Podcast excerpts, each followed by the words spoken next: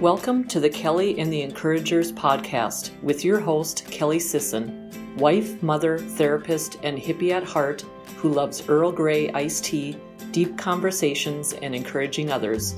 If you need a little encouragement today, you are in the right place. Thank you for joining us. Hey guys, welcome to another episode of Kelly and the Encouragers podcast. I'm your host, Kelly Sisson. I am so, so happy to be back with you.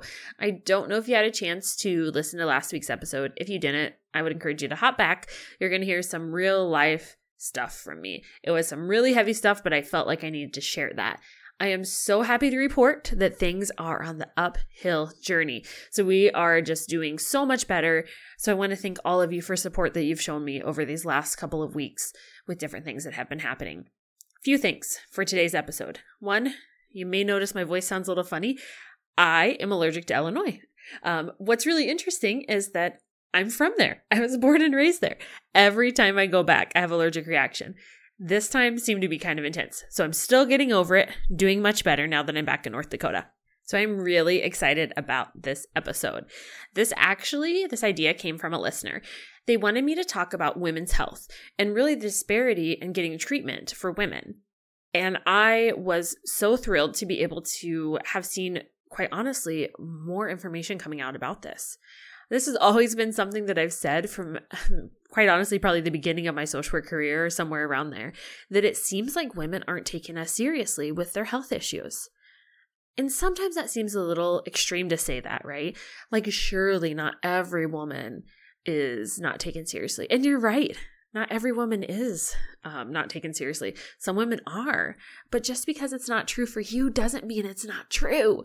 So I would encourage you as you go through this podcast to keep that in mind. Just because you haven't experienced this doesn't mean that it's not accurate. And just because we can absolutely love doctors and love medical professionals, I have so many dear friends and family members that work in the medical field, and I love them and they are fantastic at their jobs and they do amazing work. But let's be real and let's be clear, there is always going to be some people in professions that are really passionate about their work. There's always going to be some people in professions that aren't and they don't take it as seriously or maybe just aren't quite as naturally gifted for the position that they're in. And so they may not give the same effort or may not have the same abilities as somebody else. So that's not to say that all medical professionals are going to fall short by any means. But there are times when we're not getting answers as women, when we're not being taken seriously. So let's back up a little bit. How did this even come about? Like I said, a listener had mentioned, hey, maybe you should do an episode on this. I was excited about that. Around that same time, an article came out. Um, it was, I was going to go into it all, but quite honestly, guys, like, I'll just tag it. If you want to read it, um, by all means, feel free. But the basic gist of it is um, that Americans find like okay if you're shown basically they were shown a picture and they didn't know for sure if it was a boy or a girl um so if they thought it was a boy they always thought that the boy was in more pain than if it was a girl and that was super fascinating to me um and not surprising at the same time. I was like yep that makes sense. Um it's just interesting that a study has finally been done about it. And maybe there were other studies but i haven't heard about them. I don't know. Have you? So i went to my facebook page. Now, granted, these are just people that I know in my daily life, so this isn't going to be a good representation of the nation as a whole. So keep that in mind. So I asked the question I believe that my healthcare concerns have not been taken seriously by a medical professional at least one time or more throughout my life. So when I put this question out to men, or excuse me, to women, I had 41 votes. 90%, 90% said yes. 10% said no. Actually, I'll be honest, guys, I thought 10% was kind of high. I was like, wow, that's actually not too bad, you know? Um, but 90% of women feel that their healthcare needs haven't been taken seriously. So then I thought, well, I can't just ask women. Again, this is not super scientific, but I have to ask the men in my life. Now, it's obviously harder to get men to answer things and to be involved in stuff like this. Um, not all the time, but a lot of times. And so only 16 men responded, and half of them, it was their wives responding for them. they would ask him and respond, but whatever, we got the answers. So 16 votes. So 69% said yes, that they felt that their healthcare concerns had not been taken seriously by medical professionals at least once or more time in their lives. And 31% said no. Now, I was shocked. I'm not even going to lie to you. I thought that all of the men, for the most part, would say, Nope, my healthcare concerns are always taken seriously. I have no idea what you're talking about. But that actually wasn't what happened. And that was extremely fascinating for me and I think important to note. Um, but we could have a whole oh my gosh, we could have a whole series on um, Americans' healthcare system and um, some of the challenges that we face. But that's not what this episode is about. So please note that yes, there is some disparity in men's care as well. Um, but right now, even just that small group of people, there's a lar- larger percentage for women who view that their healthcare concerns are not being taken seriously. So, why does this happen? You know, that's a good question. I have a lot of theories behind it. And again, they aren't scientific, but here's what I kind of do. When someone tells me a story, and it's happened so often, especially women, about their healthcare not being taken seriously. In my mind, I will be honest, I am angry. Like, again? This is happening again? This is just insane that we can't, it feels sometimes like we can't make traction in this. Like, why is this happening again? Why has a woman been suffering with health issues for so long? So, here's what I think it goes down to I think it starts from an early age. I was talking with a coworker of mine, and we talked about how a lot of times women are more proactive and sometimes even more in tune with what's going on with their own body. So, a woman is probably going to be more likely to go to the doctor when they notice that something is just not quite right. Now, again, these are just generalizations, and so it doesn't mean that every man or every woman is going to be like this. But overall, women want answers and want help. So, what I think happens a lot of times is that if a woman tends to go to the doctor quite often, they get labeled as a hypochondriac and aren't taken seriously. And I mean, we see this time and time again. Um, someone will say they had one thing going on and they were told by 12. I just saw this Twitter um, feed about it. There's a lady that went to, I think it was like 17 different doctors. 17, guys. 17 different doctors. And until the 17th one, she didn't get answers on what was going on. And the things that were told to her were just so dismissive. I mean, it was things like, this is all in your head you're you're focused on a trauma that you had which it doesn't reportedly doesn't sound like she um had. And so like all of these just really bizarre statements about why this was happening to her. And it just didn't make a lot of sense. So if you want to go over to twitter you can check it out at hashtag my doctor said. Um, it was susanna was the lady that started this but i think it's a great conversation to have. So that's a portion of it is women truly get labeled as hypochondriacs a lot of times. Men also often don't want to go to the doctor. So at times, by the time they go in, there can be some like a significant issue. But that isn't necessarily always true. I think the other thing too is that men often are taught, even from an early age, to like pick yourself up by your bootstraps and keep trucking along. And I think in some ways women are taught that as well. Um, not always, but can be taught that as well. But men are taught just to keep going no matter what it is. And so I think a lot of times in doctors' minds, they think, well, if a man is here for help, something must be really wrong. I think at times women are dismissed as emotional or um, told that there's something with their mental health going on. I have so, so many clients that have been told this is just your anxiety, and it actually ended up being a significant health issue. I have people who are given just random random medications and i'm not a medical professional so this is not me trying to i never talk about medications with clients not me trying to prescribe or anything like that i don't know anything about that. But from what they report they're prescribed a lot of random medications for things that they never even dealt with just to kind of push them on out the door. But can you imagine if you're given medications that don't really doesn't really treat what's actually going on with you that you would come back and you would want answers I mean, it makes sense to me that women mem- women would want some help, doesn't it? I don't think it sounds that outrageous to think we don't want to be in pain or we don't want to be whatever it is that's going on. We don't want to be dealing with that. We want to feel our best and live our best life. And you can't do that when you don't feel good. I also think sometimes that women have a harder time advocating for themselves. When you're young, you often get a lot of praise from others for behaving in a certain way a lot of times you might hear someone say, Oh, she's such a good girl about their child or their grandchild or someone they re- randomly see. And why are they being praised? Because they're being complacent and they're following in line with whatever the person wants them to do. And so that starts to, I mean, you start to notice what gets you good praise. And so if just falling in line gets you good praise, people have a hard time then later on actually advocating for their needs. So it's kind of, I don't know if this has ever happened to you. It's happened to me before, I'll be honest. You know, you have all these questions. You go to the doctor, you ask them, they spew out information to you, or they spew out information, then ask you if you have any questions, and you've forgotten everything, or you don't feel comfortable bringing it up anymore. I mean, I know one time I asked my doctor, I'm not my current doctor, but a previous doctor, I said, you know, there was something that was happening in like different parts of my body. And I was like, hey, does not make sense that that would be connected. Oh, no, those are completely separate.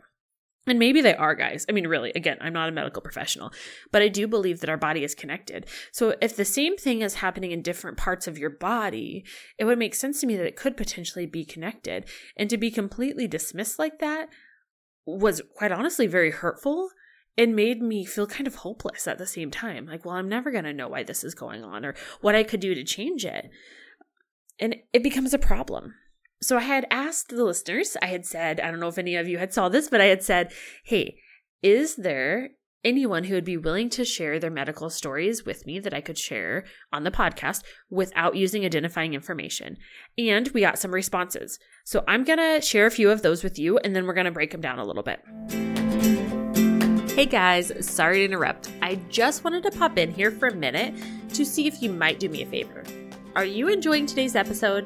I hope that you are. And if you are, the best thing that you could do to help us spread encouragement throughout the world is to take a screenshot of it, put it on your social media using the hashtag Kelly and the Encouragers podcast. That'll help us spread the news and get more people in the Encouragers community. Thanks so much. Okay, so this first one comes from someone who lives in a rural area.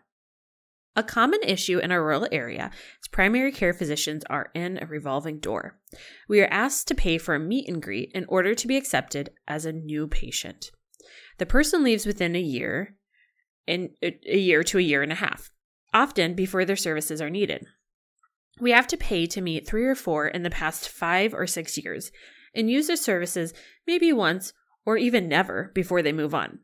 I understand that they want to get experience and move on to a more lucrative area, but I couldn't get into the clinic in town because it books up so fast. I have seen a physician's assistant as the doctor had left. I went to the town's prompt care. The doctor for the day flipped out that I had no longer or that I no longer had a regular physician. Prompt care is not a substitute for having a regular physician. All of these things sounded reasonable, except her, her tone was absolute hostility. She blew off my symptoms. I was coughing so prolonged that I could barely teach, make it through the day, and had to give up all sense of bladder control. She was livid, actually. The staff seemed subdued, and there was a horrible vibe in the place. She would not prescribe anything, and I left exhausted and fighting tears. I tried to tell her the situation, and she said, I need to try again and go get a doctor. So I took her suggestion to heart after mulling it over and coughing for the next five to six weeks. My sister had met a new doctor, and by August I was able to get in. Paid the 50 bucks to meet her and liked her. Another six or eight months, and then I needed my first re- or I had my first reason to go see the doctor. The doctor was gone already. I go to prompt care. Yep, meanie doctor. She remembers me. Maybe she remembered my coughing, weak ass attempt at sass from from the last time. She barely begins her tirade, and I tell her to look at my chart. I told her how I'd taken her advice to heart and what happened. She looked at my chart and her face changed. She said that she did know it happened again. She was not friendly or kind, but prescribed what I need. And now it'll play out over and over again. And that's what's unfortunate is it's not like these situations are just happening once. It's this continuing revolving door. I love how she mentioned that about the doctors. You know, doctors do move a lot. And certainly, I mean, all professions move and that's okay. And I don't think, you know, just like she said in there, no one is blaming doctors or anyone for wanting to move on. That makes sense. But what ends up happening is you don't get any answers and you don't have consistency. And the, you know, continuity of care is just not there. It's just not. And so you feel hopeless and dismissed. And even sometimes it leaves you with a sense of not wanting to mention if you have other health issues going on. And how terrible is that to feel like you can't tell anyone what's going on with you and you can't get the help that you need because you're going to be ridiculed for a system that you can't control? It's not like our listener was shipping all the doctors out or can help the fact of where they live. They live where they live and they work where they work, and the doctors leave, and that's not the client's fault. Patients don't decide if doctors leave or go, the doctors do. And again, we don't expect anyone to live their entire life in one area, but it's really problematic, and we have gaps in our healthcare system. And truly, women are suffering for it. The next situation, unfortunately, is one that I see time and time again. It's about postpartum care. I'm so thankful for this listener writing in. The birth of my first son was the worst experience I've ever had. I tore horribly during birth. I was given a ton of pain meds afterwards and given some pain or giving some meds to help. They did not help. I could not go up the stairs. More than 3 stairs killed me. My wonderful husband moved our bedroom into our living room to make this better for me. At my six week checkup, I let my doctor know of my inability to go upstairs and that I could not stand for more than 30 minutes without being in tons of pain. She told me everything was normal and that I would be fine in a week or so. A few weeks later, I called her to tell her I was still in a lot of pain and still couldn't stand for more than about 30 minutes. She basically told me to take some Tylenol and to get over it. It took me almost six months to be out of pain and have the ability to stand for long periods of time. I also had postpartum depression that was ignored by this doctor. I had to call another doctor to get help for that. He also told me it wasn't normal for me to be in pain, but that he wasn't that kind of doctor. He did kindly order me pain meds, though. It wasn't until I was pregnant with my second son and voiced my concerns to my new doctor about what happened before it was confirmed that something was not right. She would not directly tell me that the other doctor did something wrong, but her face said it all. She repeatedly told me that it would be different this time. I had a lot of anxiety until after the birth of my second son and had no pain. I mean, do you hear the emotion in that? Do you hear the pain that this woman went through? For over six months? That pain's not normal. It's not. And it was dismissed time and time again. And a Tylenol is not going to fix something if it's wrong. Again, not a medical professional. Always got to put my disclaimer out there. But it's it's not a long-term solution for if something is really wrong in your body. And realistically, we know postpartum depression is hard.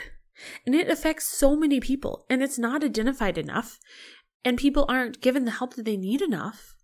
And so if you're dealing with pain on top of postpartum depression, can you imagine how hopeless that would feel at times? I mean, my heart literally breaks. My heart breaks. I have so much empathy for both of these ladies and the situations that they dealt with. And this isn't even the tip of the iceberg, guys. The amount of women who are dealing with painful, serious health issues and are not getting the care that they want is just insane. What is even more sad to, to share is that there are other things that make it even more challenging obviously being a woman, your ethnicity or your race, your economic status, your weight, your mental health. I get so passionate. I'm sure you can hear in my voice how I'll be honest, I'm angry. I'm angry that this keeps happening. Something has to change. It just has to. You're telling me that based on race, ethnicity, economic status, weight, mental health, gender, I mean, you're telling me that based on all of these things, healthcare is not going to be as helpful or healthcare is not healthcare professionals aren't going to be as receptive to be able to help? That is ridiculous. I'm just going to say it like it is. That is absolutely ridiculous. I'm so frustrated by that and i try to help women all of the time advocate for themselves advocate advocate advocate. Nobody is going to do it for you and that is what is so hard. If advocating for yourself is not something that you're used to then it's really challenging it's so challenging to do that but here's the thing you're living your daily life, right? You're living it. So if you are in pain or if you know something is not right, I would encourage you to keep going until you get answers because it's only affecting your life and the life of your family and your friends. It's not affecting the doctors or it's not affecting whoever that is. That's not listening to you, it's not affecting their life, they get to go home and not deal with those problems. You are dealing with your problems. So if you have to deal with an issue, then they need to listen. And if that doctor doesn't listen, do like the lady on Twitter did. Go to 18 doctors if you need to. Go to 25 if you need to. I know it's expensive. I'm not I'm I'm not immune to that. I'm not ignorant to that. I know that it is expensive. I know that that cost. But here's the thing quality of life matters. It matters for mental health.